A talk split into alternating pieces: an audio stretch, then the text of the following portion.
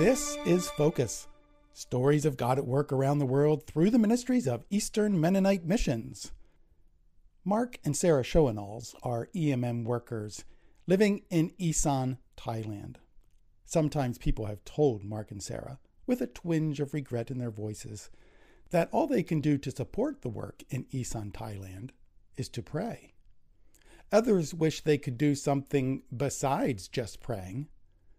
While the spreading of the gospel to those who don't yet know Jesus most certainly requires many physical, tangible components workers, funds, administrative support, and much more, the notion that prayer is somehow a second rate or supplemental contribution to ministry is mistaken. Why is it that after nearly 200 years of evangelical witness in Thailand, less than 1% of the population are followers of Jesus, with the vast majority of Thai Christians being in just a few provinces in the far north of the country?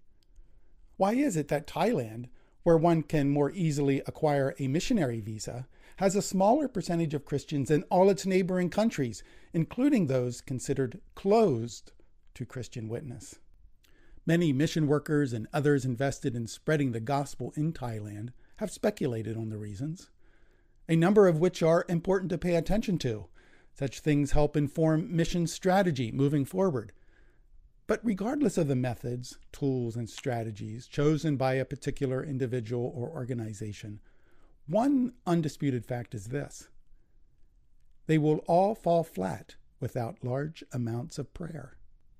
Considering the small number of Christians in Thailand, many of whom are still in the very early stages of discipleship, the additional prayer support of mature believers around the world is valuable and powerful in opening doors and inviting the Lord's blessing on the growth and expansion of the church in Thailand. Consider the numbers. It is estimated that 0.77%, that's less than 1%, of Thai people are Christian. In the Isan, the northeast region of Thailand, which is about one third of the country, an estimated 0.2% are Christian. That's one person in every 500 people, which makes it the least Christian region in the country. Praying for Thailand isn't a new idea. One of Mark and Sarah's supporters told them last summer that in their childhood, many decades ago, their family prayed regularly for Thailand. Many others have prayed, while many Thai and expat believers have served sacrificially in the country for nearly two centuries, often seeing few results. In some parts of the country, this is now changing.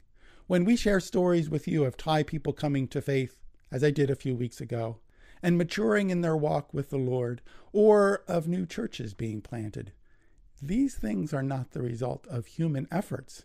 This is the Lord of the universe responding in power and love to the prayers of many people across time and around the globe.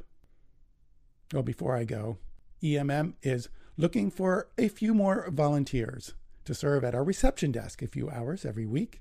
If you're interested in being a hospitable presence by answering the phone and greeting guests at our new location, that's at 450 North Prince Street in Lancaster City, we'd love to talk with you.